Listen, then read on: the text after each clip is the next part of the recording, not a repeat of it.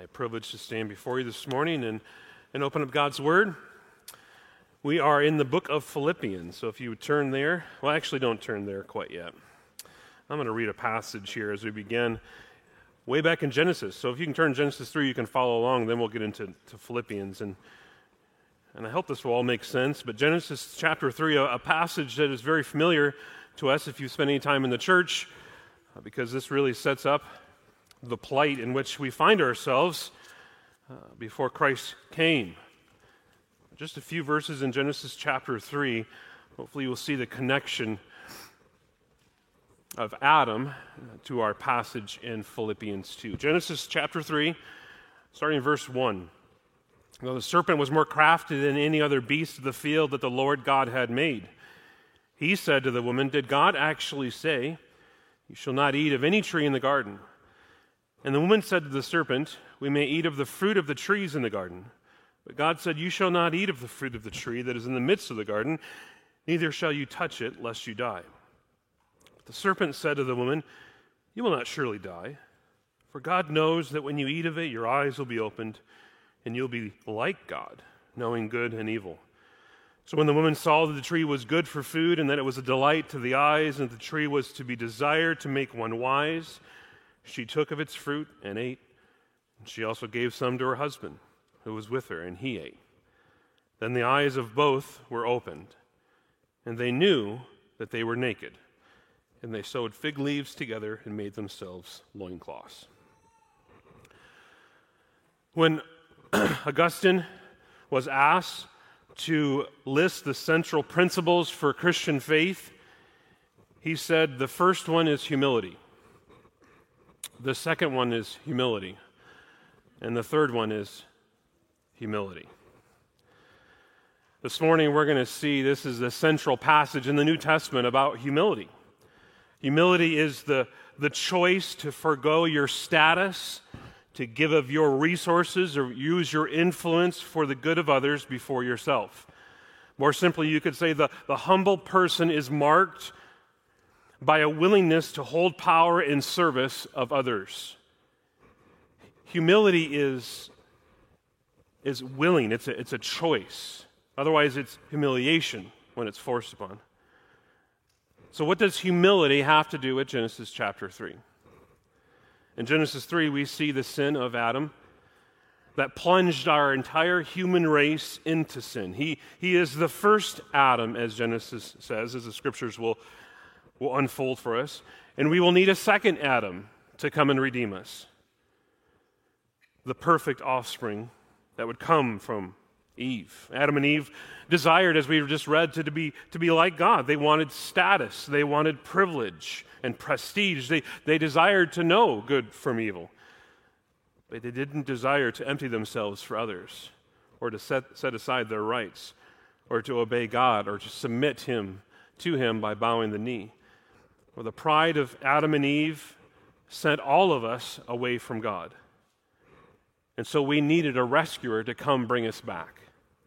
We needed a new Adam to bring us home and to make us heavenly citizens. So here is the main idea of the passage this morning. We're in, you can flip now to Philippians chapter 2, but here is the main idea. If you get anything in the sermon this morning, this is, this is the point here I want you to get. Heavenly citizens share the mindset of Christ a purposeful, sacrificial, selfless service for the eternal well being of others. Heavenly citizens share the mindset of Christ, a purposeful, sacrificial, selfless service for the eternal well being of others. And here is the outline. It should be on the screen there. The four points as we walk through the passage this morning in Philippians chapter 2 emptying ourselves for others, setting aside our rights, obeying God when it hurts, and worshiping God forever. So I'm going to read the passage here, but we're going to back up in the beginning of chapter 2 and read the full context. So we're going to look at Philippians 2, 1 through 11 briefly, but we'll spend the majority of our time in, in verses 5 through 11. But Philippians chapter 2, look at verse 1. So if there's any encouragement in Christ, any comfort from love, any participation in the Spirit, any affection and sympathy, complete my joy by being of the same mind, having the same love, being in full accord and of one mind. Do nothing from selfish ambition or conceit, but in humility count others more significant than yourselves. Let each of you look not only to his own interests, but also to the interests of others. Have this mind among yourselves, which is yours in Christ Jesus, who, though he was in the form of God, did not count equality with God a thing to be grasped, but emptied himself by taking the form of a servant, being born in the likeness of men. And being found in human form, he humbled himself by becoming obedient to the point of death, even death on a cross. Therefore, God has highly exalted him and bestowed on him the name that is above every name, so that the name of Jesus every knee should bow in heaven and on earth and under the earth, and every tongue confess that Jesus Christ is Lord, to the glory of God the Father. Amen. First, we will see emptying ourselves for others, an example of what Christ has done. As we began the chapter, Paul is switching gears from chapter 1 about talking about his state uh, of affairs when he's in prison to the church there in Philippi. And to now he's equipping the saints that, that make up this church family in, in, in Philippi. And he gives us the most important character trait for a heavenly citizen that's humility. Paul appeals to the church to complete his joy by being of the same mind, having the same love, being literally single souled, thinking the same way together and of one mind. And what Paul is saying is that if you're a genuine citizen of heaven, then you should share this attitude with other citizens of heaven. And as members of church, you should have the same mind, the same single soul direction in life as other heavenly citizens that you live among and serve with. And Paul here wants, us, wants them to work on their minds, their thinking, the way they see things, their values, their attitudes, their ambitions, their, their goals for life. Because when we understand how we are to think, it'll affect what we do and how we live. And we can seek then to redirect it to match that of Christ. Who is the chief citizen of heaven? Jesus, right? That's what he says here in verse 5. Have this mind among yourselves, which is yours in Christ Jesus. So, what is the first mindset that we will see here? We should empty ourselves for others. Again verse 5. Have this mind among yourselves, which is yours in Christ Jesus, who, although was in the form of God, did not account equality with God a thing to be grasped, but emptied himself by taking the form of a servant, being born in the likeness of men. Paul here is still addressing church members, and he's asking them to act together in imitation of Christ's humility as individuals, a part of a community. So it's still the church that he's writing towards. And he writes at the beginning of verse 5 Have this mind among yourselves. It's literally translated think this thing or think this way among you as the church. As a church family, think this way. And later in chapter 4, we'll get to that, Lord willing, in a few weeks, Paul will write concerning uh, of a faction, of a split that's happened. And in chapter 4, verse 2, he says, I entreat Euodia and Syntyche to agree in the Lord. More literally translated, he's saying, I asked Euodia and Syntyche to think the same thing in the Lord. So it seems to me, as I study this passage and read this book, that the motive behind this charge that we get here in chapter 2 is the issue that he's going to come address in chapter 4. It all makes sense. He's setting it up now for them to understand how they're to live as the church because there was disunity even in the church in Philippi, which really, Philippi is that, that one church that seemed to do everything right. There's, there's disunity. And Paul embraces it and directs their attention to it. And it's crazy to think that there's disunity in the church, right? It's just unheard of that people wouldn't get along. That two ladies don't get along in the church. It's, this is alarming to me. Like, surely he's overblowing the situation, right? Well, friends, if you've been in church at any point, you'd realize no, that's pretty normal, actually. There were sinners then and they're sinners now. We still live among those. And when you live with other sinners, it won't always be peaceful. We will have conflict. And, and when we have conflict in our life, we go to this book because this is what helps us to deal with that conflict. God is not honored when we ignore conflict or just try to sweep it under the rug. That's not how we're built. That's not how God deals with it. There will always be conflict in the church. We will never be a conflict free church because we're a church filled with sinners who continue to sin. And so we, as a church, And Paul's writing to this church, we have to learn how to resolve conflict. And, what, was, what was Paul's mindset? What was his choice? His, his teaching was to teach on Jesus, to, to, to inform the believers who are already saved about what Christ has done in saving them. That's the antidote. That's the answer. That's the medicine to the conflict that they see in the church and the conflict that we see in this world. Looking to Jesus Christ and following his example. So, friends, if you right now in your life are in the midst of conflict, you need these verses here in, in Philippians chapter 2. Humility is the lubricant for conflicts, it helps us deal with conflicts. And what he will say here is Jesus, the Messiah, was willing to give up the privileges of lordship in order to suffer in our place in the cross. He, think, he, he was thinking of others. So we, we too must focus on the interest of others and direct our attentions to the others for the unity of the church. Friends, you are either helping build unity in the church or helping destroy unity in the church. There really is no middle ground. There's not middle choice there. It's how you live and interact with others.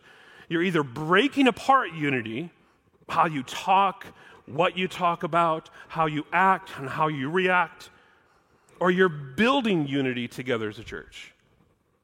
And Paul's encouragement is to build unity in this body by focusing on Jesus Christ and to make him the topic and the, and the understanding of how we're to live and to think in this world. no matter how bad I want it to be true, unity for the church isn't the result of good preaching on unity. I could be the best preacher in the world, but that's not how it's going to happen. Unity in the church is the result of people adoring and emulating Jesus Christ. The more we behold his glory, and imitate his character, the more we will be unified as a body of Christ. So if we fall into the trap of disunity, it's probably because we have forgotten to look at Jesus Christ. And we're focused on them or ourselves instead of the one that, that bore that iniquity. So you it means you can't beat yourself into being unified. You can't just will yourself into doing that. You must behold yourself into unity, beholding Jesus Christ, adoring him, loving him, focusing on him. And that's just the church family, but friends, this applies to your home. If you're in the midst of conflict in your home, is it because you've focused so much on, on the problem and forgotten Jesus Christ? Friends, the Sunday school answer is right. It's, it's Jesus. That's where our focus needs to be. And this passage is simply a beautiful picture of our Savior who emptied himself by taking the form of a servant, being born in the likeness of men. Let's dive in a little bit there. Jesus emptying himself involved a change in his role and status rather than his essential nature or his attributes. Paul's point here is that Jesus was God, and yet he did not consider his position something to be exploited for his own advantage. Jesus willingly gave up his position and came as a servant to others. It's not of what Jesus emptied himself, but into what did Jesus empty himself? Paul's, Paul's concerned not with what Jesus emptied himself out of, but, but what, what he emptied himself into.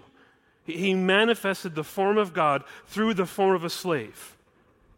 And this all might seem technical, but I want us, to, want us to understand that Jesus used the wealth and power and privilege and prestige of his position not for his own self advancement, but to take on the form of a slave in order to serve others.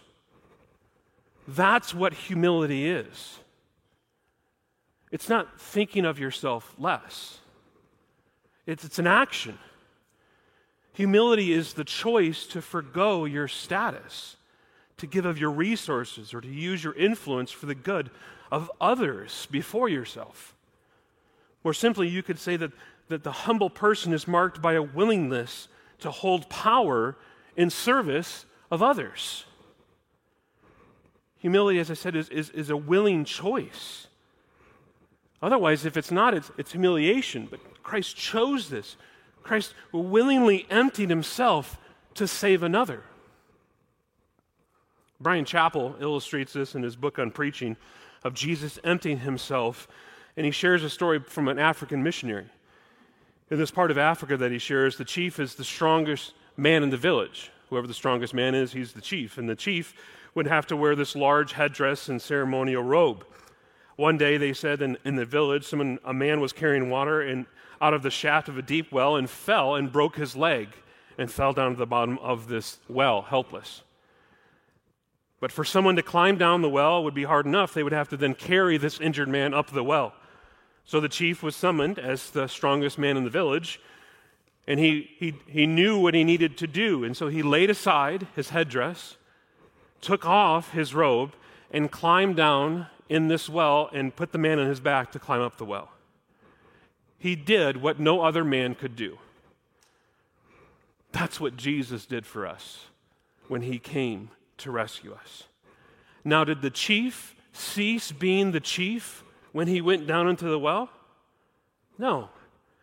Did Jesus cease being God when he came to rescue us? The scripture's clear no. He was still God. But he laid aside his power and privilege to serve others. He emptied himself of, of a prestige and, and position that he had to serve others. And so, what happens if the two ladies later in Philippians 4 empty up themselves and, and lay aside their rights to serve one another? What happens when, when, when, when we do that in the church? There's usually a, a gospel response. Now, you understand it's not that we can save ourselves by being like Jesus because that would be a new gospel. It's not, it's not doing works to, to gain this but we show that we're changed and in Him by giving of ourselves, by emptying ourselves to serve others. Conflict is coming, friends, if it isn't already here in your home or in your life. And the first step is to look to Jesus Christ, to meditate on Him. Have this mind among yourselves, which is yours in Christ Jesus, who, though he was in the form of God, did not count equality with God a thing to be grasped but emptied himself by taking the form of a servant, being born in the likeness of men. Paul's not done with this argument because he's he, emptying himself is not the, the only part of what Christ did for us. Second, he also laid aside his rights. So that's number two setting aside our rights. Jesus, who though was in the form of God, did not account equality with God a thing to be grasped, but emptying himself. Jesus was in the form of God. Now, is this like a God wannabe? No, not at all. The Greek word here for form deals with the essential character uh, or nature of something, its, its rank or status or station in existence. And Paul is saying that the pre incarnate Jesus existed as God. This verse teaches us of the pre existence of Jesus as the second member of the Trinity. And when we speak of pre existence, we mean his eternal existence prior to his incarnation being born as a baby. So make no mistake, Christ is God. He is equal to God, co eternal, the same essence. There was never a time when Jesus didn't exist. He had no point of origin. He is creator, he wasn't created. No matter what other cults may say or false religions, Jesus has always existed. He is God. And today, as Christians, we still confess the historic Nicene Creed. Maybe we should do that more here as a church family. We believe in the one Lord, Jesus Christ, the only begotten Son of God, begotten of the Father before all worlds, God of God, light of light, the very God of very God, begotten, not made, being of one substance with the Father, by whom all things were made. And with each passing generation, friends, we need to teach this to our children and to our children's children so they understand who Jesus Christ is. But Paul isn't done. He says, though he was in the form of God, did not count equality with God a thing to be grasped. Even though Jesus shared the same rights and honors and privileges of God, he didn't selfishly protect his rights or position or his privilege, but he, he gave them up for us. Do you see the irony here? People seek their fulfillment in things that they acquire or earn, things that they grasp onto. That's why Genesis 3 was right at the beginning. What did Adam and Eve seek to do? They wanted to grasp, they wanted to take hold of that to be like God. And Jesus already shared the glory and position and privilege of God. And so what does he do? He lays it aside, he says. He emptied himself of the rights he possessed and the prerogatives of deity to become a man, to live under our limits and rules. And the gospel reminds us that Jesus Christ was cosmically downsized to come and live and die for us. The infinite became infant. He was really something but he made himself nothing. He, he already possessed something that he himself determined not to hold on to. And we witness here a willing relinquishment of his own divine prerogatives. Jesus didn't grasp onto it, but he set it aside. What are we grasping onto? Are you grasping on tight to your rights? It doesn't take much time to realize that holding on to pride gets in the way of humility for our life, right? Jesus set aside his rights. And I'm stepping into something dangerous here. Because when we talk about rights, especially to an American audience, people might well up with some defensiveness, right? We have the right to gather. We have the right to vote. We have the right to free speech. We have inalienable rights, if I read the doc- Declaration of Independence correctly. And don't forget that thing called the Bill of Rights. We know rights here. So, what does it mean to lay aside your rights? It's not that rights are bad, but what if God is calling you to give them up in service for Him and for the furtherance of the gospel? Can you do that? Are you even willing to do that? Was there any more significant time in our current existence as humans that tested our ability to set aside our rights in the last few years? How did you do? Only you can answer that question. I dare not answer for you or for anyone else. Were you able at all to lay aside your rights for the good of others? Let's not think of the last three years. Let's just think of this week. Were you able to lay aside your rights this week for the good of others? Was that thought even in your head? Or were you pushed to the brink always so that you thought you had to do was just fight for your rights? I have to keep my rights. It's not that rights don't matter. Don't, don't hear me say that. They most certainly do. When one person violates the rights of another, that's injustice, that's oppression. And, and while we want to be known as defenders of legitimate rights of others, we're not supposed to be known by only protecting and fighting for our ambition to protect our own rights. To follow Jesus Christ means to see allegiance to Him as more significant than any other right that we hold to in this life. To be faithful to Jesus, we might even have to give up our rights, even the right to our own life, for the sake of the gospel. Are you ready to follow Jesus this way? Are you ready to sacrifice your rights so someone else can hear the gospel? You know, every day the faithfulness of our brothers and sisters in persecuted nations around the world step out of their homes on Sundays at some predetermined time and they willingly let go of their right to life and freedom so that they can simply gather as the church. They live by grace, not by rights. Can we think that way? Or do we have it backwards? Do we live by rights and we'll take grace if we get it? I'm afraid of the, what would happen in the Christian church in America if persecution would actually come. What would happen in the pulpits? Would preachers be able to preach God's word without fear of losing their life? Willingly laying aside their rights for the sake of the congregations they lead so that they could preach, so that they could point people to Jesus? Or would they grasp tight into their rights and make that the message? Are we more like the first Adam who wanted to grasp hold?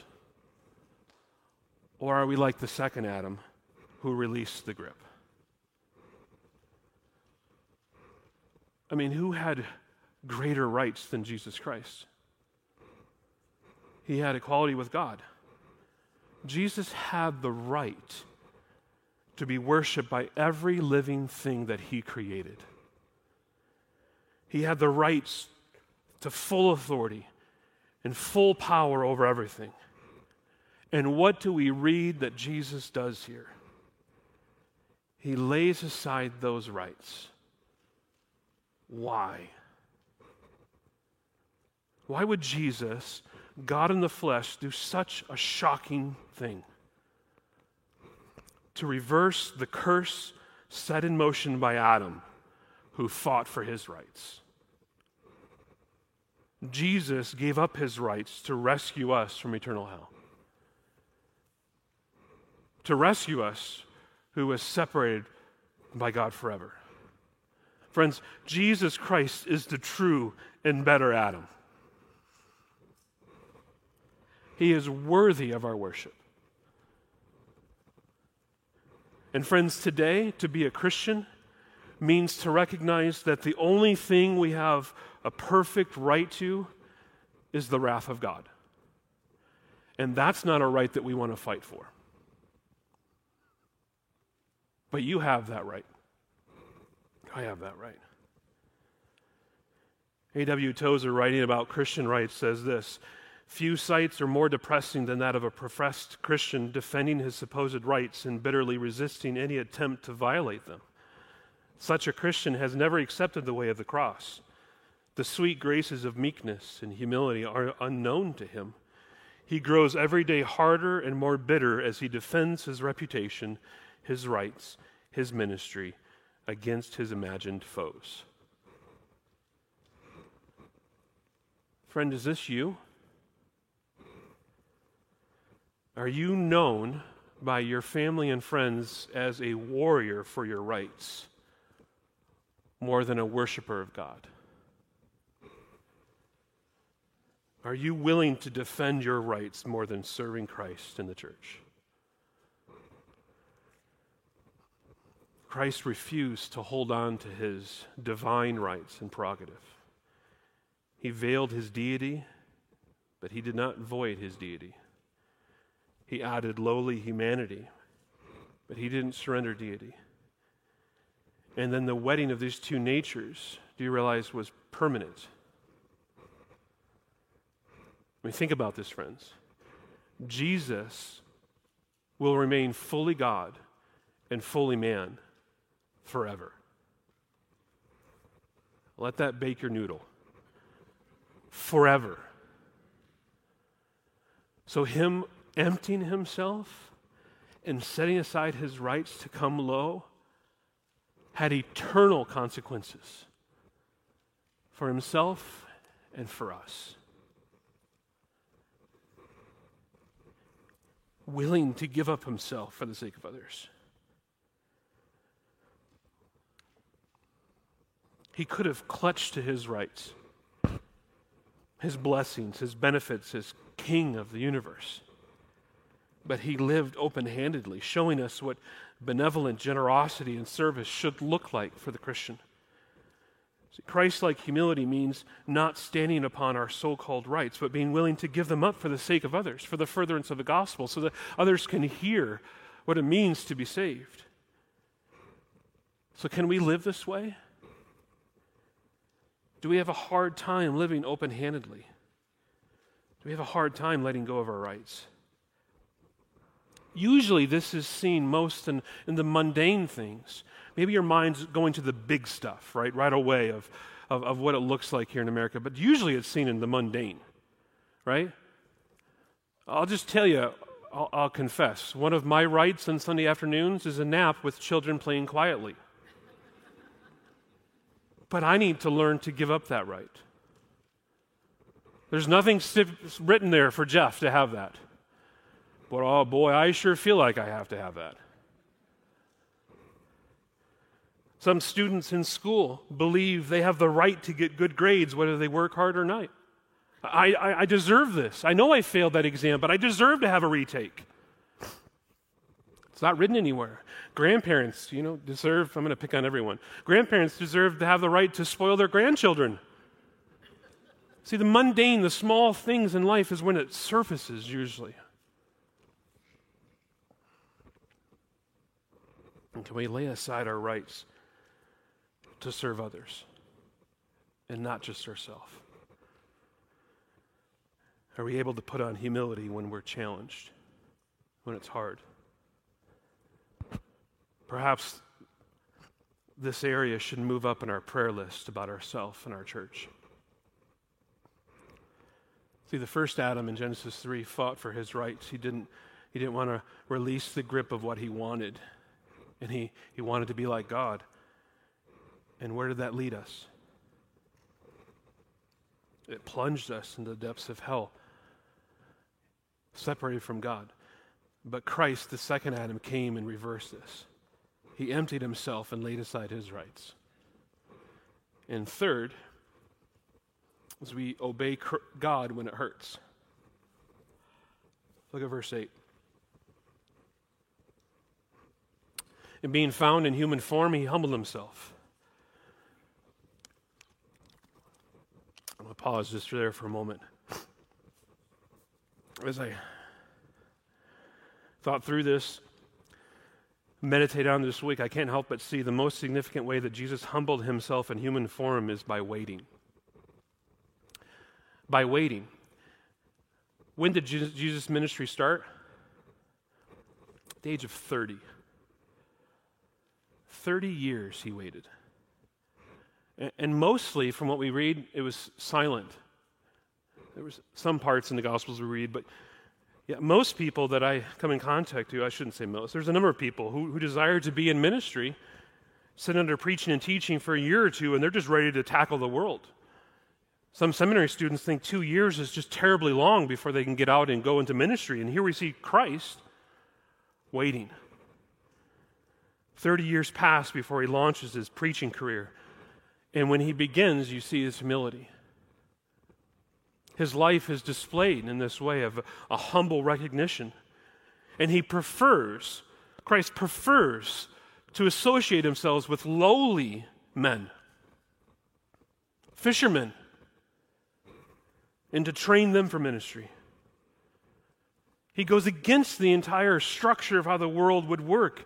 And in this, Jesus is displaying for us perfect humility. He humbled himself. And Paul continues, he humbled himself by becoming obedient to the point of death, even death on a cross. Jesus' main way of humbling himself was by obedience. He had no special program or mantra that he re- repeated, he just obeyed the Father. Obedience to God is the best way to show humility, friends laying yourself at the feet of Jesus, making your will his will for whatever he desires. Humbled here involves a diminishing of oneself for the sake of others. Jesus displays for us humility. He is the model for us on how to live, the model for true humility for the church. It is the way in which we're to follow, to give of ourselves for others. And this whole volume, again, this whole episode speaks about how Christ is the new Adam to rectify the failure of the first Adam in the garden. Jesus, not counting equality with God a thing to be grasped, reminds us again of, of, of, Adam's failure. Adam grasped for equality with God as the serpent tempted him, right? But Jesus emptied himself, pouring himself out as a servant, as, as was read by Pastor Chris earlier in Isaiah chapter 53. But Adam refused to obey. God commanded, and Adam disobeyed. Adam wanted to be like God. So Jesus comes to undo the disobedience of Adam and then to experience the judgment of God, which Adam brought on the human race. If you remember back in Isaiah 53 that was read, it uses the language of sin. Transgression means deliberately wandering from God. Iniquity means falling short of a goal. Going astray, well, that kind of explanatory, right? Walking, it's wandering away from God. And then God uses the language of punishment. That is the passage to deal with our sin. Jesus was wounded and he was crushed and, he, and the chastisement was upon him. And then talks about substitution. It was for our transgression, our iniquities, our disobedience. And his chastisement on the cross brought us peace, and we're healed. The iniquity of us all has been laid on Jesus Christ. He was obedient in all of it. Obedient not, not only till he came to die, but obedient in the last dreaded act of crucifixion. Jesus' obedient life embraced the hour of his departure, and he followed through in obedience to the very end. And crucifixion was the very worst way of death. Crucifixion was a violent death. Jesus didn't fall asleep into death like most do. He didn't gently pass from this life. Jesus died at the hands of murderous men. It was a painful death to watch, a gruesome display. The parts of the body where, where nerves are most numerous is where they pierced him with iron nails. He obeyed. At the cross, Jesus stood in our place to absorb all the wrath of God towards our sin. Jesus receives God's judgment for us. Jesus obeyed the Father for our sake. He willingly humbled himself to be obedient for our sake and to be the perfect justice of God. And how could Jesus do this? Because he was fully man. And therefore, he was able to stand in our place as the perfect human being but Jesus was also fully God, and therefore, as the one who had been sinned against, he was able to carry his own pure and just judgment for our sin. See, when Paul speaks of Jesus' humility as culminating in his crucifixion, this would have been more striking to the church in Philippi at this time. Jesus divests himself of the privileges of deity and becomes human, and he willingly associated himself with the lowliest and most humiliating form of a torturous death in order that his people would benefit. I'm sorry, I need to cough for a second. I'm sorry for that. I've had a marathon cold that's going for a long time. When we read the Gospels, Jesus died a, a death of a criminal. He was not a hero in the battlefield. And when he was hung on the cross, he had thieves killed on each side of him, and his adversaries mocked him. No one would voluntarily head to a death like Jesus did a death on the cross, but Christ did. Some ancient texts prove this point of how people felt about the cross. In opposition to it, a governor who had crucified Roman citizens, Cicero said, To bind a Roman citizen is a crime. To flog him is abomination. To slay him is almost an act of murder. To crucify him is what? There is no fitting word that can possibly describe so horrible a deed.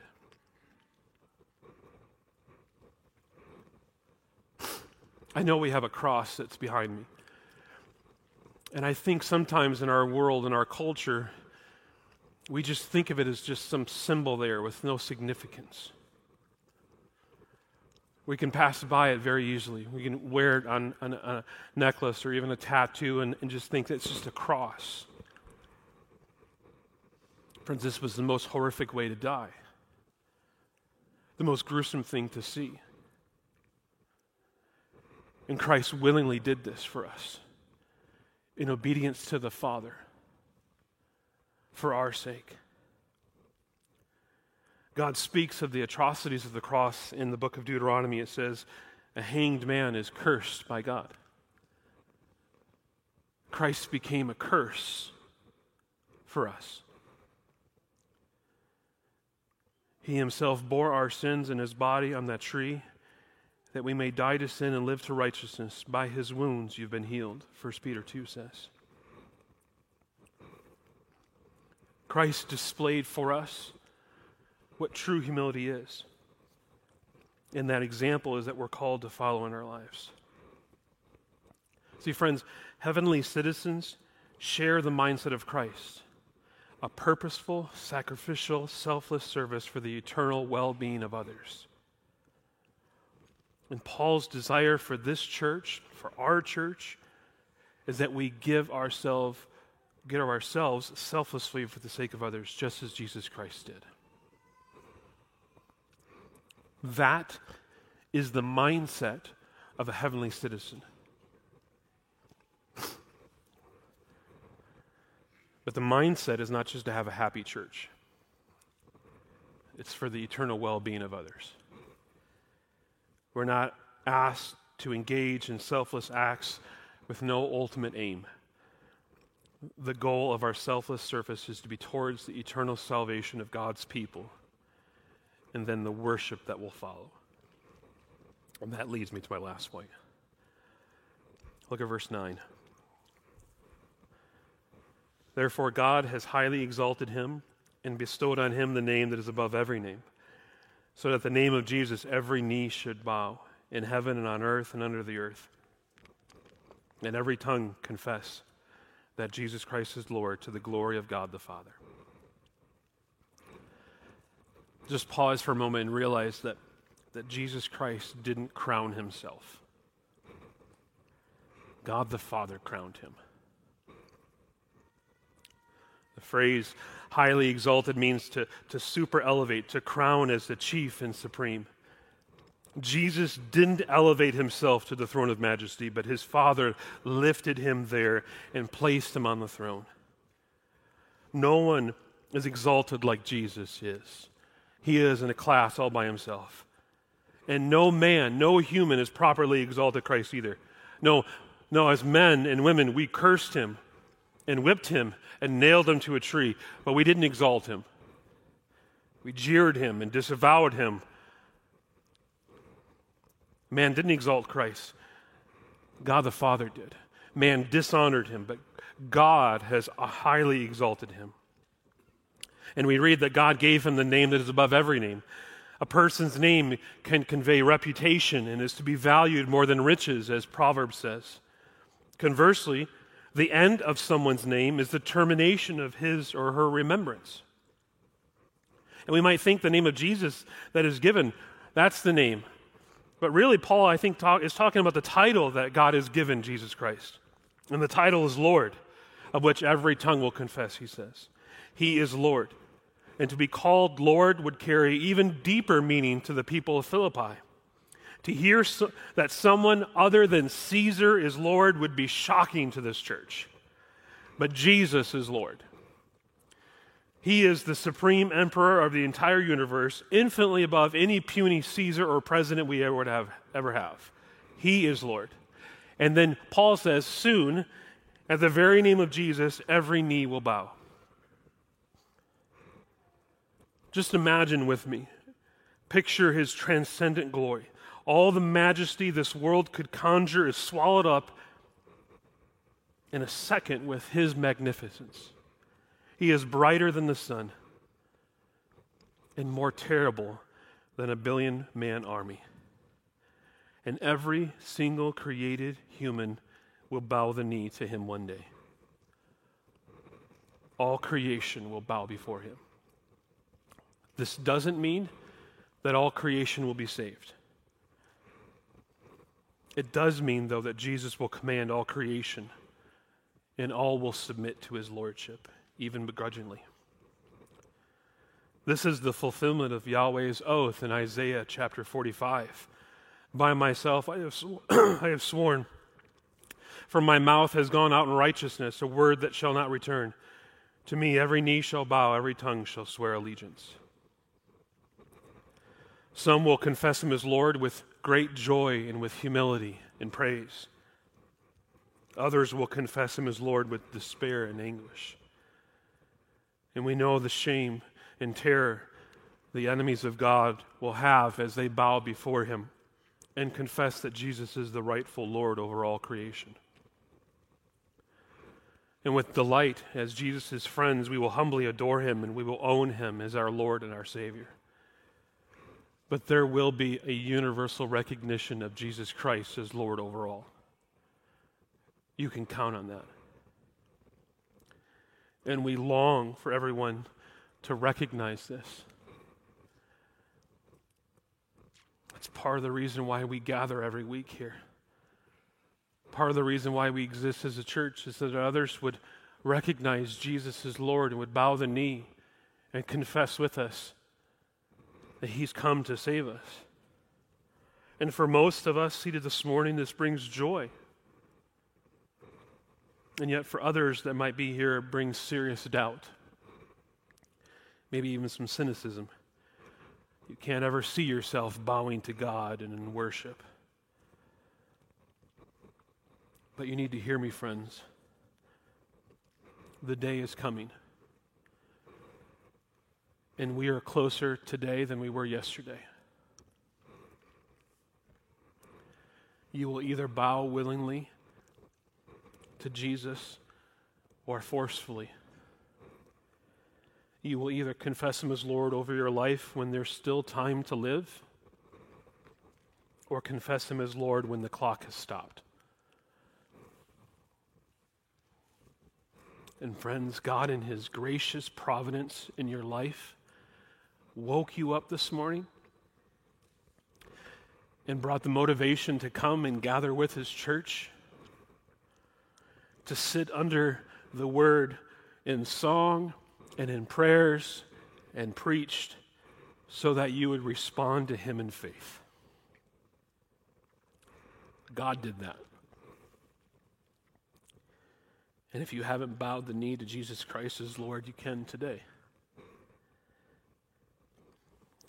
And I pray that you would turn to Christ in faith, that you would repent of your sinful rejection of Him and trust in Him alone. And in the end of this, it all comes down to trust. Friend, Jesus is worthy of your trust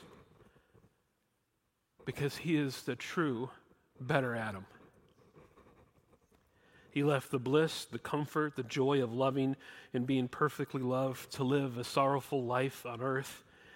He took the pain and shame of a criminal's death and suffered the Father's rejection so that you could be welcomed.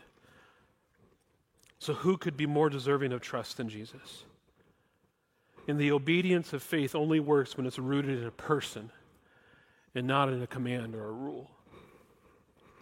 See, when a child doesn't understand her mother's commands, the mother's character plays a strong role in what happens next.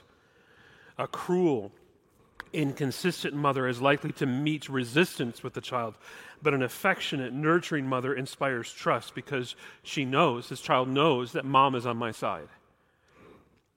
And this is Jesus to us and more. He is worthy of our trust because he's not a tyrant in heaven stomping his foot in anger. He's a loving friend, caring for you deeply knowing the struggles you face intimately because he faced them firsthand. And so, my plea this morning to you is to trust in Christ alone.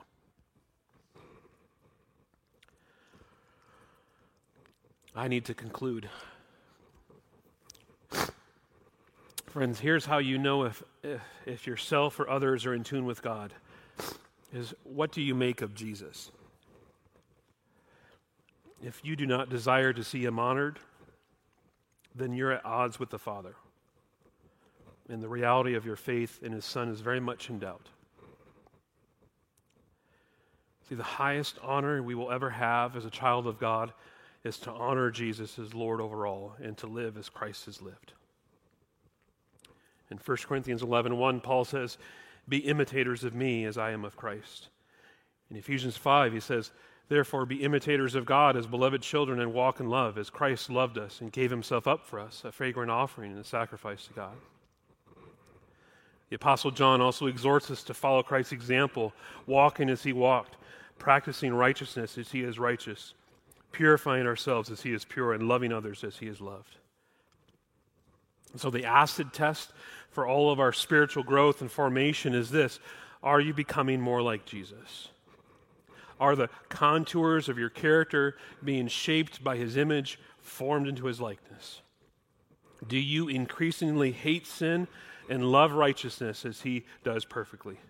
Are you growing in humility and self giving, which he's shown us? Are you making progress in loving and serving others as he's done? Heavenly citizens share the mindset of Christ as a purposeful, sacrificial, selfless service for the eternal well being of others.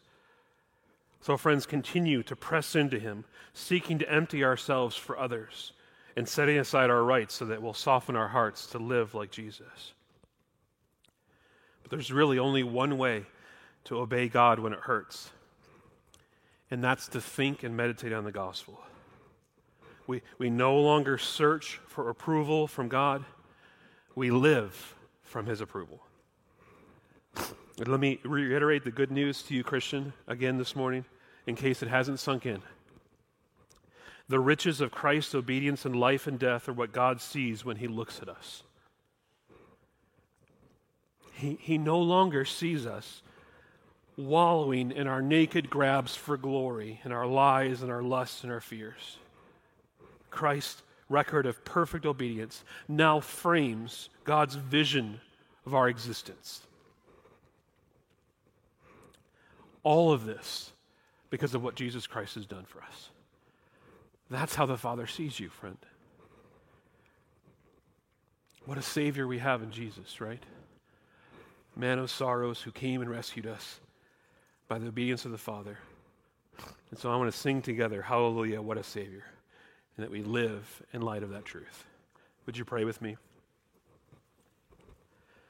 Father, we thank you this morning and we praise you for sending Jesus to rescue us and to redeem us. You have made a way for us to live with you forever, removing the stain of prideful sin that has covered us since the first Adam grabbed for glory Father, you have been faithful to us, and you sent Jesus to redeem us. Now help us to live in light of that. Help us to live sacrificially for others and selflessly. Help us to deal with conflict that's in our lives and not push it aside or just ignore it or try to move past it. Help us to glory in the cross of what Christ has accomplished for us. And so we pray that as you send us from this place, that we would be worshipers for you in humble service in the areas of life that you have for us. And we'll be sure to give you all the honor and glory. For we ask it all in Jesus' name. Amen.